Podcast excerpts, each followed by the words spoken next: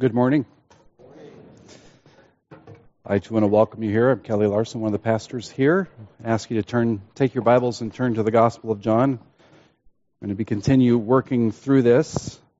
Jesus is praying, and as we've seen, he's been praying uh, for his own glory. He's been praying for the for his disciples. He's been praying for us.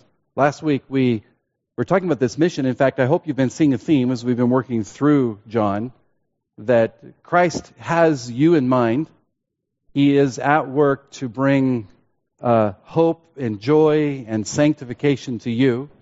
He loves you, but he also has all of his people in mind, and he's charged us with a mission to go and to take the gospel, to take the name of Christ out, and to proclaim that truth to the world around us. And so Jesus' prayer is very much connected to that mission. Last week I, I gave an analogy of two ships. For those who uh, are on their way to the cruise ship, if they are preparing to take that seven day cruise at some tropical location, they have in mind a whole set of ideas about what that will be. Uh, another group of soldiers who are on their way to the battleship, who are on their way to war, they have in mind an entirely different set of expectations as to what that will look like. Jesus is going to be praying for the unity of the church, and I want you to think about unity in the context of those differing ships, and particularly if someone mistakenly ends up in the second group. They thought they were headed off to their seven week Caribbean vacation, and they ended up on a warship. What might happen to the relationships? What might happen to the unity of those who are interacting with one another. I'm, i imagine they'll be very frustrated with their circumstances, and I imagine that'll work its way out into the relationships they have with the staff there, complaining about the food. Well, where's the buffet? Right? Complaining about the entertainment? There isn't any. And complaining about the, uh, the, the reality that they're getting shot at. But this is the Christian's life, right? You and I have been called on a mission. We've been called to the battleship, and that, that matters. And our ability to be unified with one another, the ability to carry that out well, is, is really rooted and grounded in who it is that's called us and what we've been called to. If we understand that, if we understand who it is that called us, what He's called us to, then it really helps. We'll have expectations. I imagine that in a well run battleship, there's a lot of unity. Right? There's focus, there's unity, there's camaraderie, there's friendship, there's bonds of love. So we're looking at Jesus' prayer for the church this morning. We're going to be looking particularly at verses 20 through 26. But as we've done, we're going to review just what Jesus is doing in this prayer, the three uh, groups he's praying for, and then we'll read the whole prayer together. So first, let's talk about the structure of Jesus' prayer real quickly, just by review. Jesus has prayed for the manifestation and fulfillment of God's glory, most evident in the cross, most evident in Christ's crucifixion. And then last week we talked about Jesus in his prayer for his apostles, the 11 apostles whom he was giving his word to, or to whom he was giving his word, and sending them out into the world in order to build the church. And then this morning, we're going to be looking at Jesus' prayer for his church. Jesus prayed for you. He prayed for me. He prayed for us. So, John 17, we're going to look at the whole thing, beginning of verse 1 you follow along while I read. Jesus spoke these things, and lifting up his eyes to heaven, he said, Father, the hour has come. Glorify your Son, that the Son may glorify you. And even as you gave him authority over all flesh, that to all whom you have given him, he may give eternal life. This is eternal life, that they may know you, the only true God, and Jesus Christ, whom you have sent. I glorified you on the earth, having accomplished the work which you have given me to do. Now, Father, glorify me together with yourself, with the glory with which I had with you before the world was. I have manifested your name to the men whom you gave me out of the world. They were yours, and you gave them to me, and they have kept your word. Now they have come to know that everything you have given me is from you. For the words which you gave me, I have given to them, and they received them and truly understood that I came forth from you, and they believed that you sent me. I ask on their behalf. I do not ask on behalf of the world, but of those whom you have given me, for they are yours. And all things that are mine are yours, and yours are mine. and I have been glorified in them. I am no longer in the world, and yet they themselves are in the world, and I come to you. Holy Father, keep them in your name, the name which you have given me, that they may be one even as we are.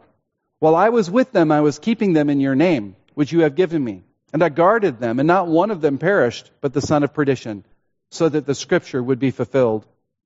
But now I come to you. And these things I speak in the world, so that they may have my joy made full in themselves. I have given them your word, and the world has hated them because they are not of the world, even as I am not of the world. I do not ask that you take them out of the world, but keep them from the evil one. They are not of the world, even as I am not of the world. Sanctify them in the truth. Your word is truth. As you sent me into the world, I also have sent them into the world. For their sakes I sanctify myself, that they themselves also may be sanctified in truth.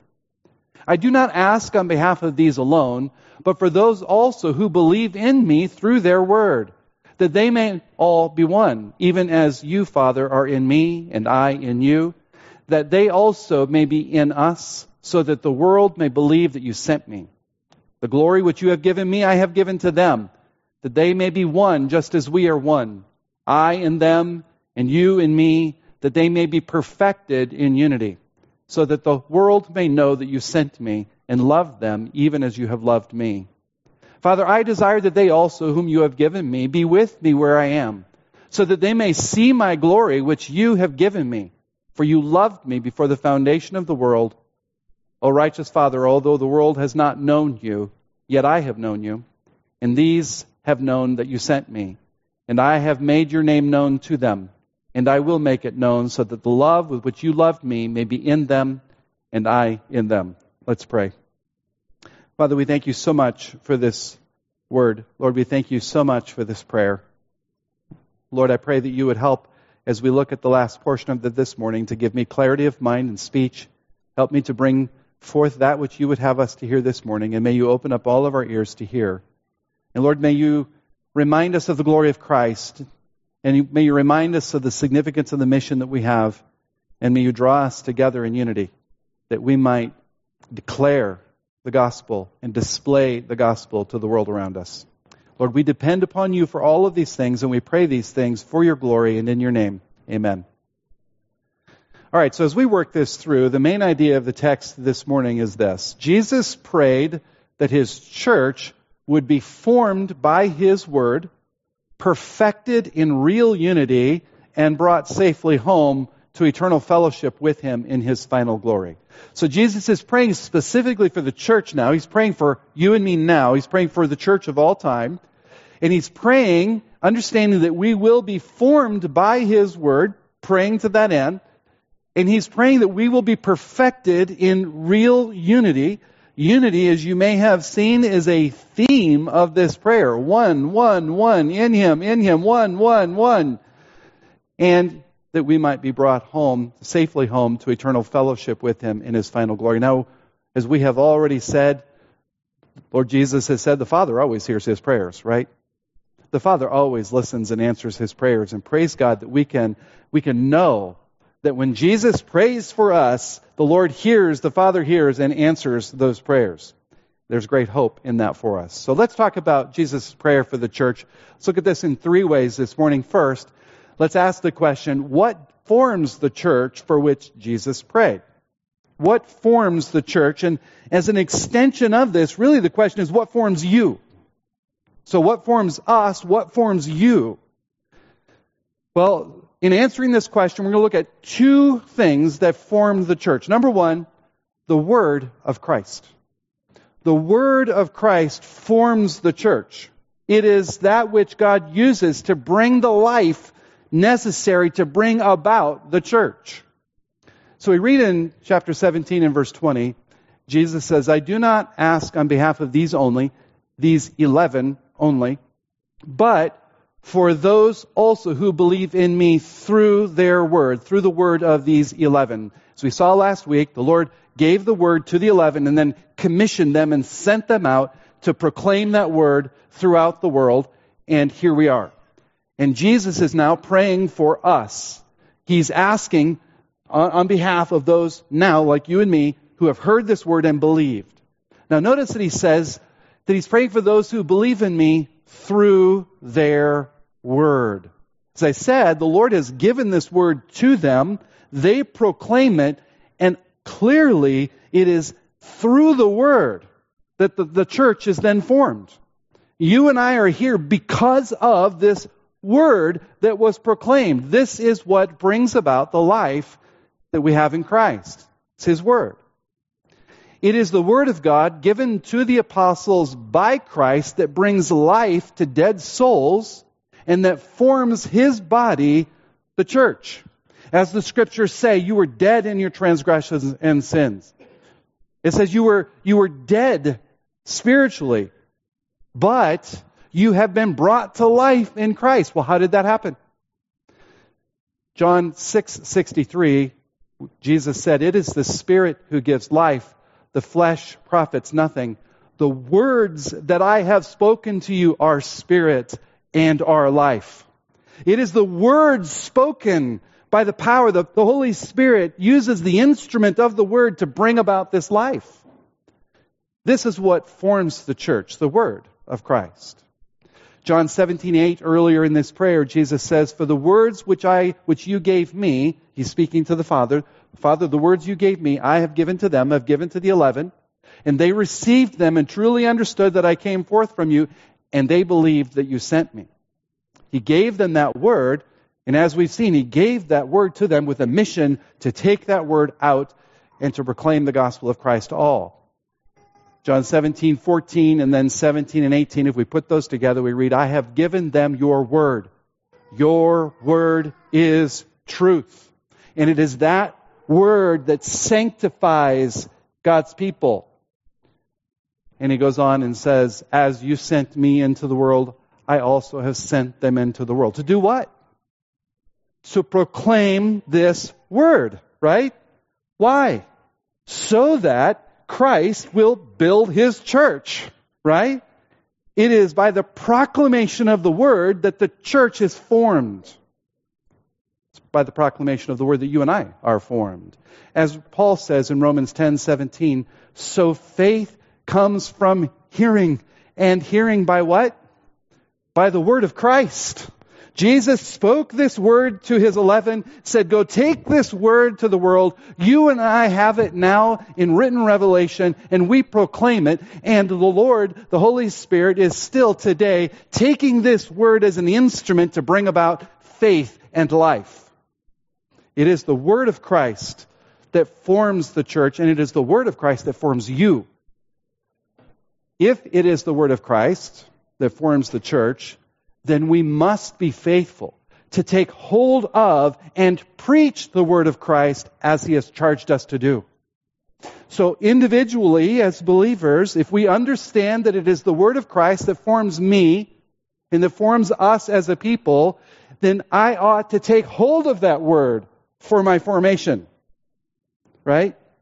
But I also ought to proclaim that word for the formation of the church and for the formation of my brothers and sisters in Christ. If my sister or my brother is in need of spiritual maturity, what will form that spiritual maturity in her or him? The Word of Christ. This is what I, this is what I bring to him or to her. As 1 Thessalonians 2.13, Paul says, For this reason we also constantly thank God that when you received the Word of God which you heard from us, that word that Jesus had given them, you accepted it not as the word of men, but for what it really is the word of God, which also performs its work in you who believe. Did you see that last statement? The word of God performs its work in you who believe. This is a promise. This is the word of God is powerful. The word of God is what he uses. It's, it's his word that He uses to perform the work, and He will perform it. His work will never come back to Him void or empty of what He intended it to do. So the word of Christ forms the church. But now connected to this, faith in Christ's word forms the church, right? So the word comes, but it's by hearing the word that faith comes. Faith comes from hearing and hearing from the word of Christ. So faith must be there for the formation of the church and for our formation and for our continuing formation. We live by faith. Right? Day by day, we put our faith in Christ. 1720, who believe in me through their word. But did you see that first part? Who believe in me. Who believe in me through their word. Those two things can't be separated. The word comes and we believe it. We believe the word. John 17, 8. For the words which you gave me, I have given to them. And they received them and truly understand that I came forth from you. And they believed that you sent me. They heard those words and they believed. They exercised faith in Christ. They heard him and they believed him. You must believe that the words of Christ that testify, the words of Jesus that testify that he is the Christ, the one sent by God to save the world, and believing you are brought into the church, the family of God. So you must believe these words of Jesus. And Jesus is proclaiming to you, I am the Christ. And he's saying to you, the Father sent me into the world as the Savior of the world, and there is salvation in no other name but Jesus. And in believing that, you are brought into the church, that is, into the family of God, made to be a part of his body. John 1:12 But as many as received him to them he gave the right to become children of God even to those who believe in his name to those who believe in his name. To those who believe in his name. To them, he gave the right to become children of God. Now, the amazing thing about this is that this faith is a gift. This faith that we, that we receive, it's a gift of the Lord. It's, it's a power of, of, of God to awaken in us and to, to give us eyes to see and then to believe. But we cannot disconnect the faith from the Word and from the formation of its church. Those things go hand in hand. You must believe that Jesus is the Christ, the Lord, the Savior of the world. If you're here this morning and you have not believed this, I appeal to you. Believe. Jesus has, has demonstrated that He is the Son of God. He is the one sent by the Father with the only words of life. Life cannot be found anywhere apart from Christ. Believe in Him. And if you will not, you will face Him as your Lord and Master, and He will be rightly and justly angry and will punish you for all of eternity. Don't find yourself in that place. Repent believe. You can do that now. So, this is what forms the church the Word of Christ and faith in Christ. But it leads us to the second question What is the unity for which Jesus prayed? Because the focus of this prayer is unity, that they might be perfected in unity. What is this unity? John 17, 20 through 23 read this I do not ask on behalf of these alone but for those also who believe in me through their word, that is, you and me, that they may all be one. Even as you, Father, are in me, and I in you, that they also may be in us, so that the world may believe that you sent me. The glory which you have given me, I have given to them, that they may be one. Just as we are one, I in them, and you in me, that they may be perfected in unity, so that the world may know that you sent me and loved them, even as you have loved me. Do you see the, this prayer that is consistently for unity? That they may be one, that they may be one. Or as he specifically says, that they may be perfected or completed or brought to maturity in unity. And you just see the connection between that unity and the mission of the church, that they may know that you sent me the unity of the church is fundamental to its health, life, and its proclamation and testimony. So, what is this unity? What is this unity? We're going to look at four aspects of this. We could talk about more, but we're going to focus on four. first. It is our shared union with Christ. It is our shared union with Christ. John 17, 21, that they may all be one, even as you, Father, are in me, and I in you, that they also may be in us. And then he goes on in verses 22 and 23, that they may be one just as we are one, I in them, and you and me. Listen, this is uh, instruction and language beyond which I am fit to exposit. There is a mystery here in this union that Jesus is talking about that goes beyond our human ability to understand. There is a mystical nature to it. Now, I'm not saying we're mystics. Don't misunderstand me. But there is something fundamentally spiritual and beyond our comprehension that Jesus is talking about here. But we'll try to understand a bit of it. So, that they may also be in us. He's talking about you and me that we might be in the Godhead, in the Father, in the Son, and in the Spirit. That you might be, that we might be in Him in some way. Now, Jesus helps us a little bit to understand this as He goes on to say, I in them and you in me. So there is this unity between the Father and the Son whereby they are one in essence. God is one and yet two in persons, and there is this unity that exists, as I said, beyond our comprehension, yet very real. And uh, Jesus is united to us. Now, He's united to us certainly through the indwelling Holy Spirit who comes and takes up residence within us. He says the Spirit will not only be with you, but will be in you. And the Spirit is the Spirit of Christ. Christ in you. So I in them, and you, Father, in Jesus. And so together, us being, or we being in the Godhead. Do you see that? Listen, I, I understand. You're going, wow, Kelly. Yeah, exactly. That they may all be one. This is the focus of the prayer, that they may all be one, even as you, Father, are in me and I in you. So the unity about which Jesus is praying has to do with something here, right? That they may be one. Or as he goes on and say in verse 22, that they may be one just as we are one. Now there's a, a commentator I think is very helpful. I thought it would be most helpful just to quote him directly so that you can follow along. First of all, this emphasis, the emphasis is upon the unity of the Godhead that corresponds to the unity of all believers. Right?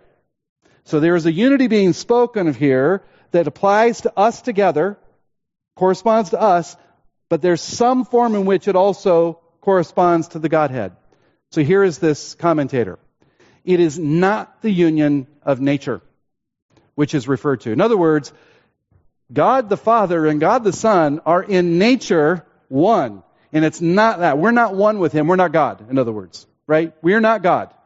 It is not the union of nature which is referred to, but the union of plan, of counsel, of purpose, seeking the same objects and manifesting attachment to the same things and a desire to promote the same ends. It's sharing in the same convictions, the same passions, the same aspirations, the same desires, the same goals, the same mission. Being of one mind, just as the Father and the Son are of one mind. He says this repeatedly in John. I didn't do anything on my own initiative, but I did that which the Father sent me to do. We are one in mind. And this is the kind of unity that you and I have in our union with Christ. Despite differences, you know, like denominational differences, for example, despite differences, true believers are united to the same Lord and share the same peace and the same enemies, the same hopes and the same joys and the same goals and the same destiny. If you are in Christ, regardless of denomination, if you are in Christ, we have a union with Him that shares in this same, same, same. So it is our shared union with Christ but it is also our shared participation in the divine nature. It is our shared participation in the divine nature. John 17, 2. Even as you gave him authority over all flesh, Father, even as you gave the Son authority over all flesh, that to all whom you have given him he may give eternal life. Or as we read in 521, for just as the Father raises the dead and gives them life, even so the Son also gives life to whom he wishes. That he may give eternal life. The Son is giving life. Right? The Son gives life to whom he wishes. So what does this mean? Well, Peter helps us understand this in chapter 1 verse 4 when he says, He has granted to us His promises, His precious and magnificent promises, so that by them you may become partakers of the divine nature, having escaped the corruption that is in the world by lust. Wow. By them, by the promises given. Can I say it this way?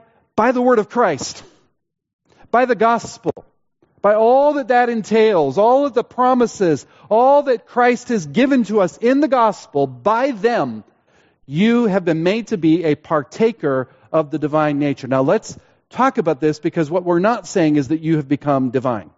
You've not become God. You're not like a little God running around. So, but you have been united and connected to Christ such that his life is now flowing in you. John 15, 5. I am the vine, you are the branches. He who abides in me and I in him, he bears much fruit, for apart from me, he can do nothing. Think with me about this for a second.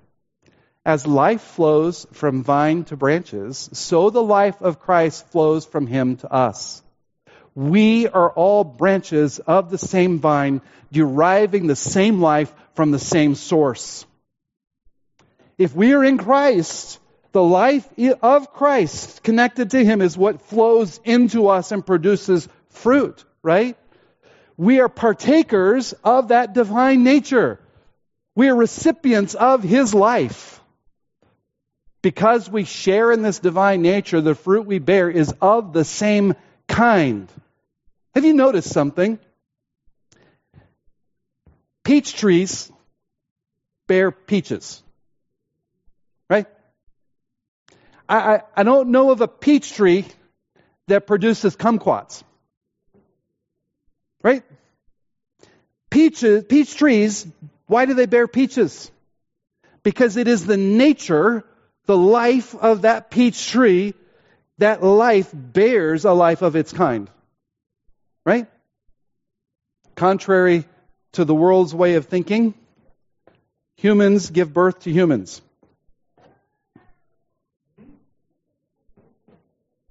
Listen, our, our world has gone off the rails in terms of what we think can happen when it comes to the, the propagation of our species men can have babies, apparently.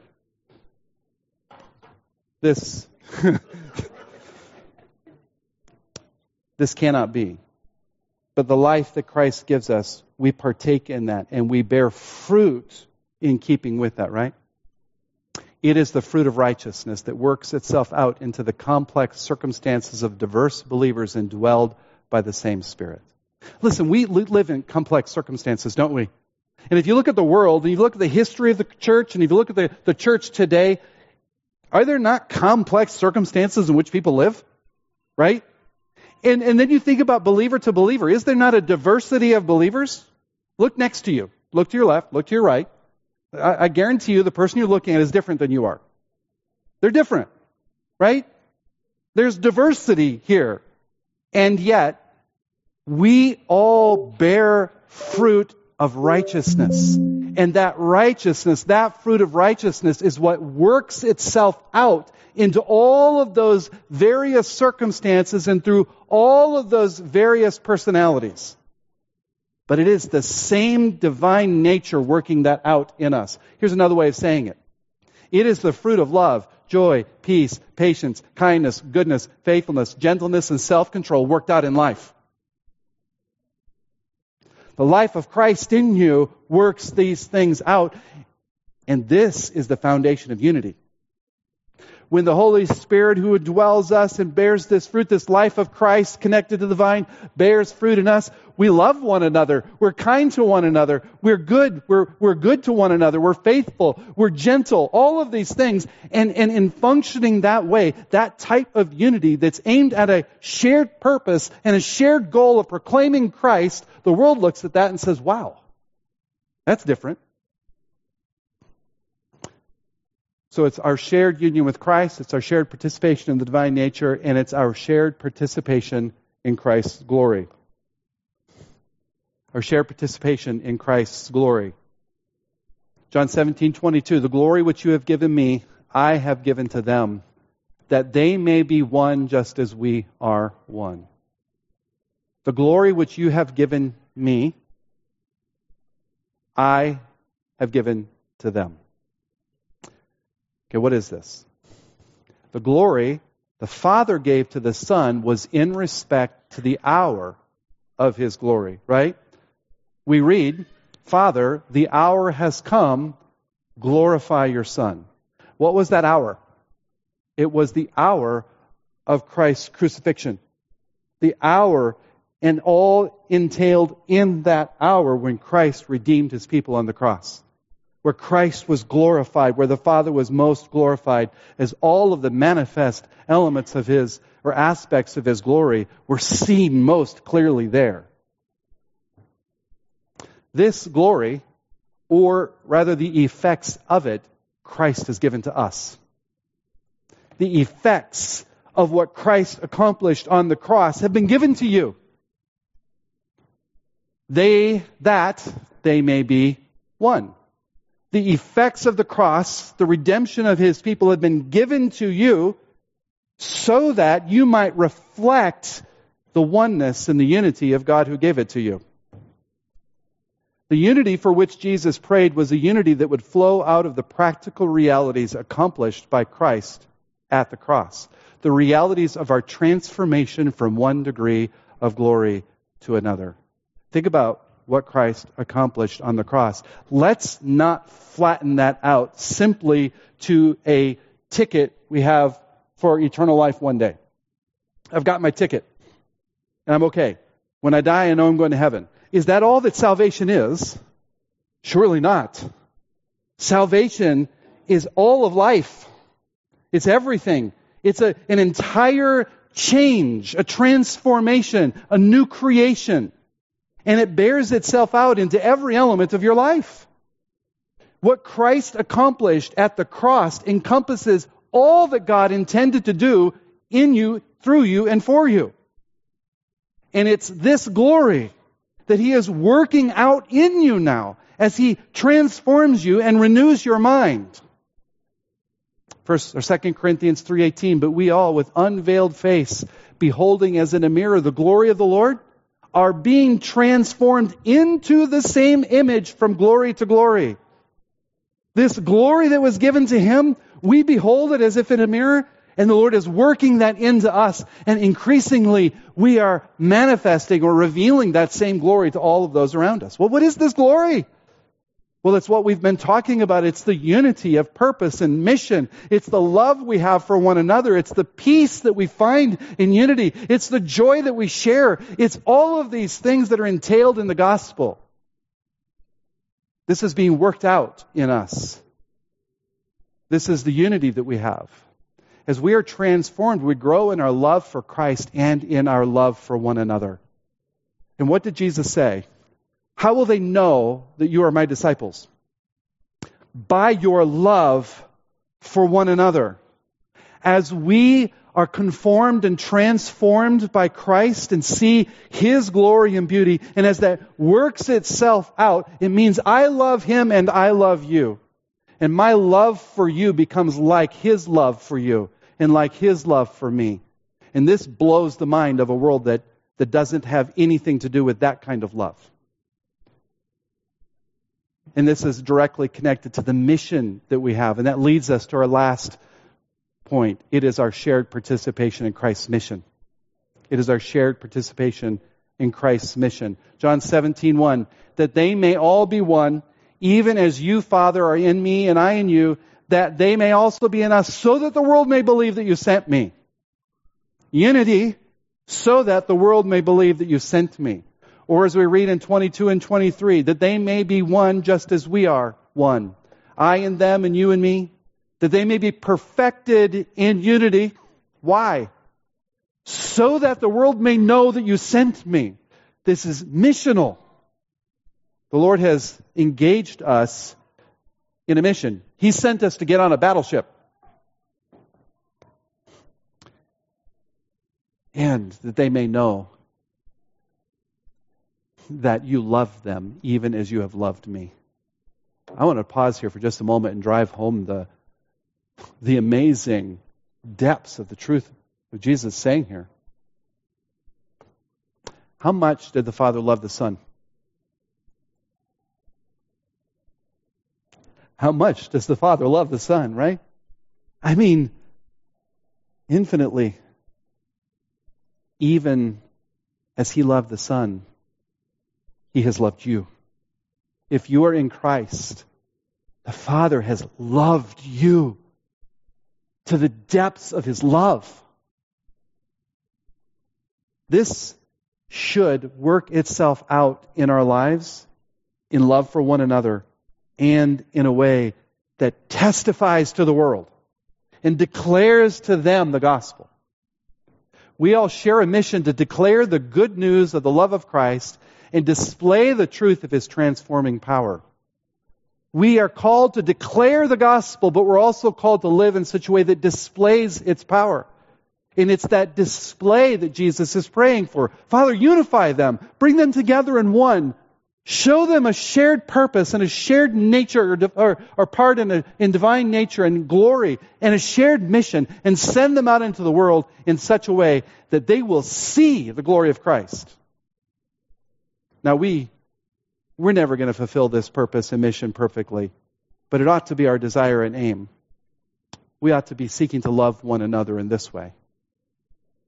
This will be for the salvation of those who believe, but for the condemnation of those who do not.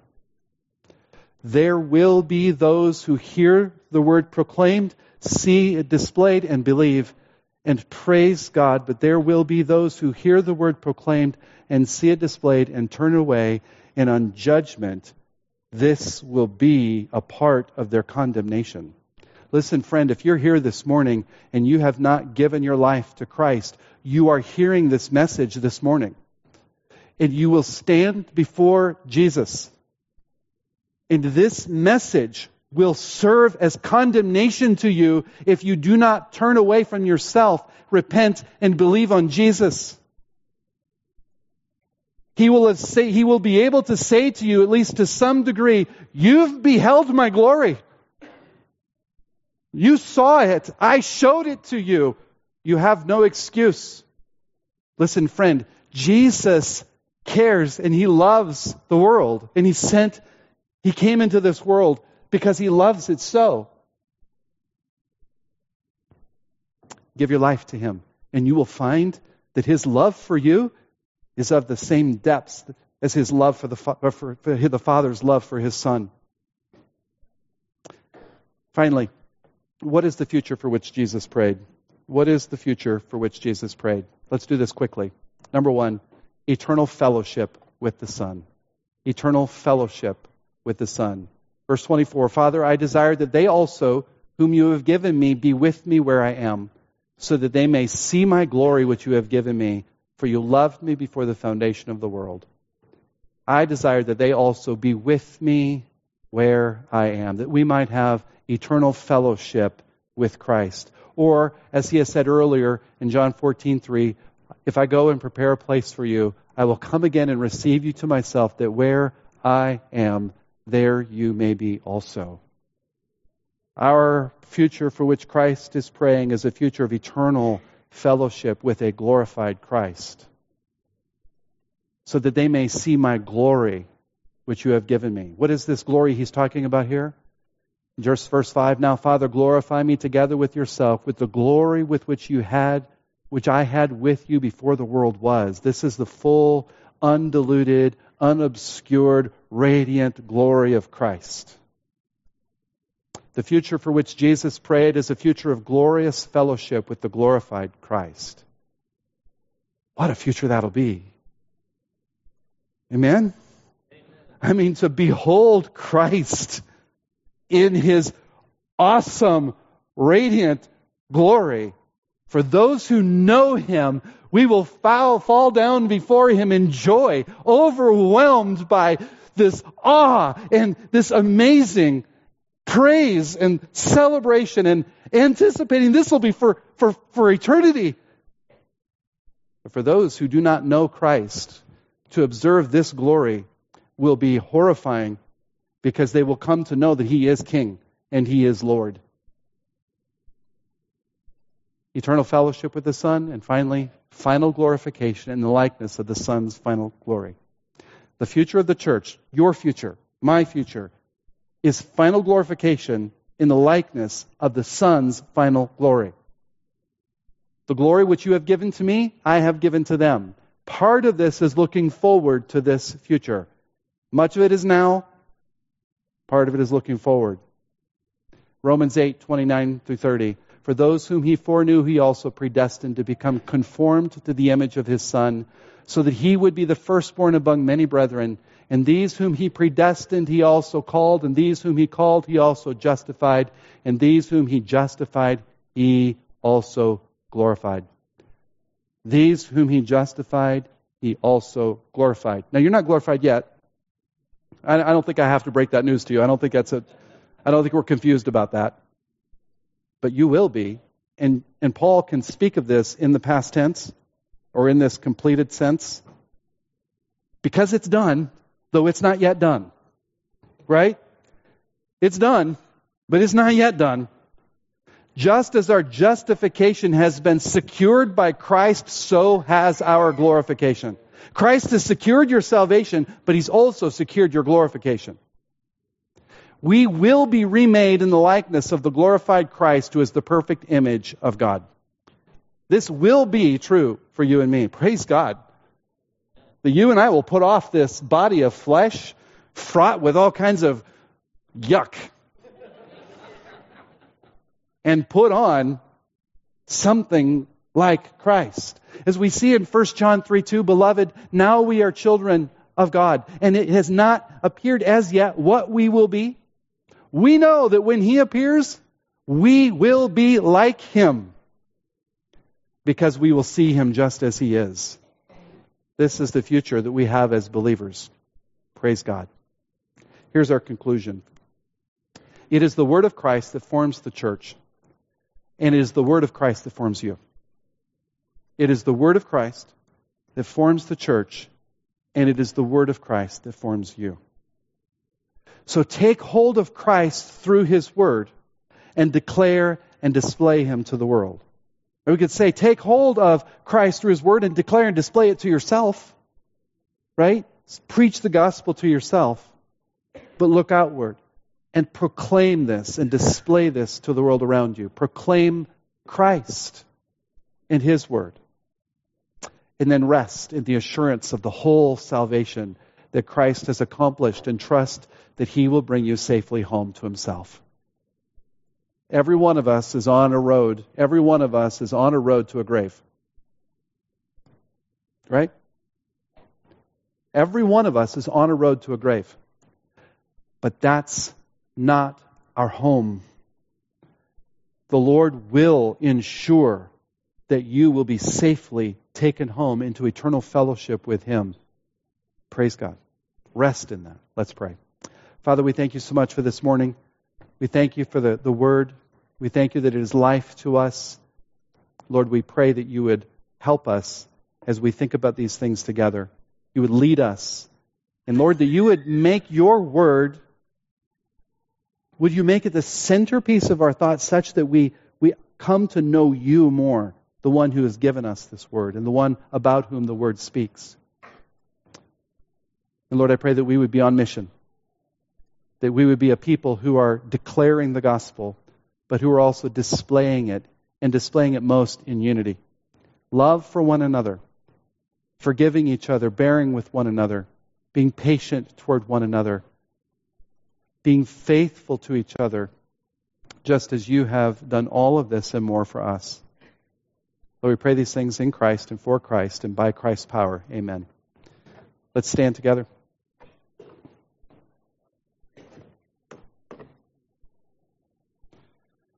Which ship are you on? Which ship did you think you were on? There is glory in battle when done righteously. Let's remember that you and I are on a battleship and let's come together with one mind. Let's come together with one mission, with one destiny, with one hope, with one Lord, one gospel, one baptism.